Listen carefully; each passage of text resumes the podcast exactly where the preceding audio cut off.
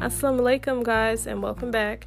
Um, today, I wanted to talk to you guys about something important. Basically, I want you to understand the value of time and seizing your opportunities while you're in a position to.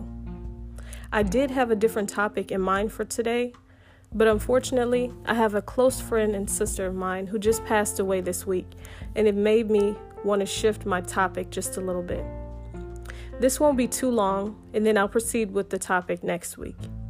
So, here I basically want to focus on giving you some home based business opportunities that you can start, as well as, you know, actually starting the business, like the back end, the administration, all that stuff, the paperwork, growing it, and marketing those businesses.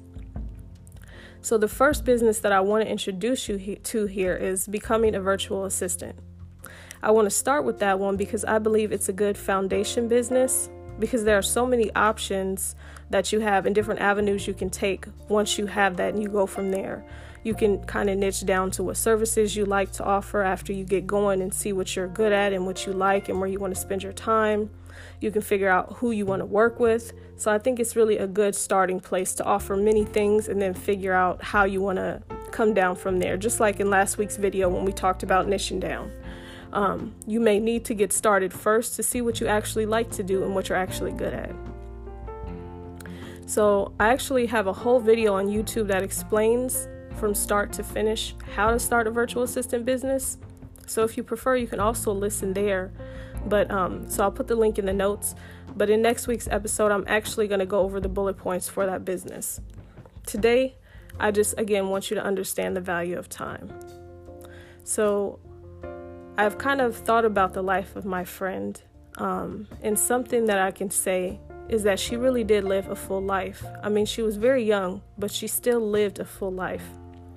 Not only was she kind, generous, a really good cook, and a great mom, but she was also fearless and confident, and she took advantages of opportunities as they came. She really did a lot. She traveled a lot and she, like I said, she just really was very confident and fearless in what she did. Meanwhile, over here, you know, I've been somewhat the opposite of that as far as being fearless and confident. And I have allowed other people and their perceptions of me to hinder my own path. I've spent too much time worrying about what other people think, what they might say, and these things have delayed my own start in my own business ventures. I mean, now I'm kind of in it, so that's pretty cool. But for you, you may think the same thing. You know, I, I kind of feel like I could have silenced those concerns. And if I did, maybe I would be further along. But, you know, I'm a pretty God fearing woman. So I do believe that Allah is the best of planners and that things happen in their appropriate time. So, I don't know. Basically, like I said, as of recently, I, I, just think that it's important for you to silence that noise and go after the opportunities that appeal to you and that are within your reach. This is what I want for you. So today is more like a reminder. Life is short. Everybody goes through things and has insecurities and second guesses themselves, even when they know they have a high probability of success. Try to make a decision and an agreement with yourself that you won't let that happen to you.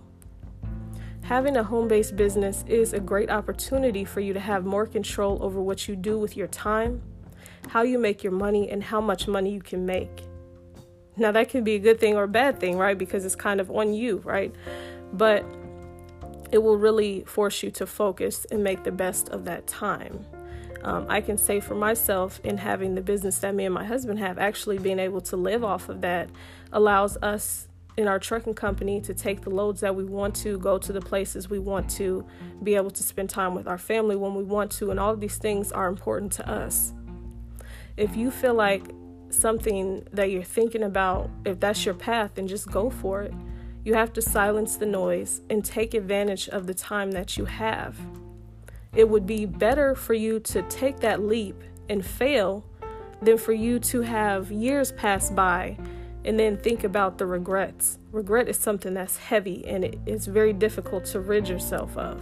So it's better for you to just put yourself out there and see what happens. If there's anything that you would like to do and you don't know how, you can learn. We live in a great age for that Put yourself in a position to be able to do what it is that you would like to do with your time. Value your time with your loved ones. Don't shy away from your religion. Embrace it and live your own best life, not somebody else's. Spend your time doing what aligns with your values and just take the leap. I don't know who needed to hear this today, but I'm reminding myself through this message as well. Be like my friend and my sister who I love and will miss until we meet again, and live your life fearlessly with confidence and seize the opportunities that you desire. I'll be back next week with those bullet points on how to start the virtual assistant business, and then we'll build from there. But in the meantime, stay safe and be well.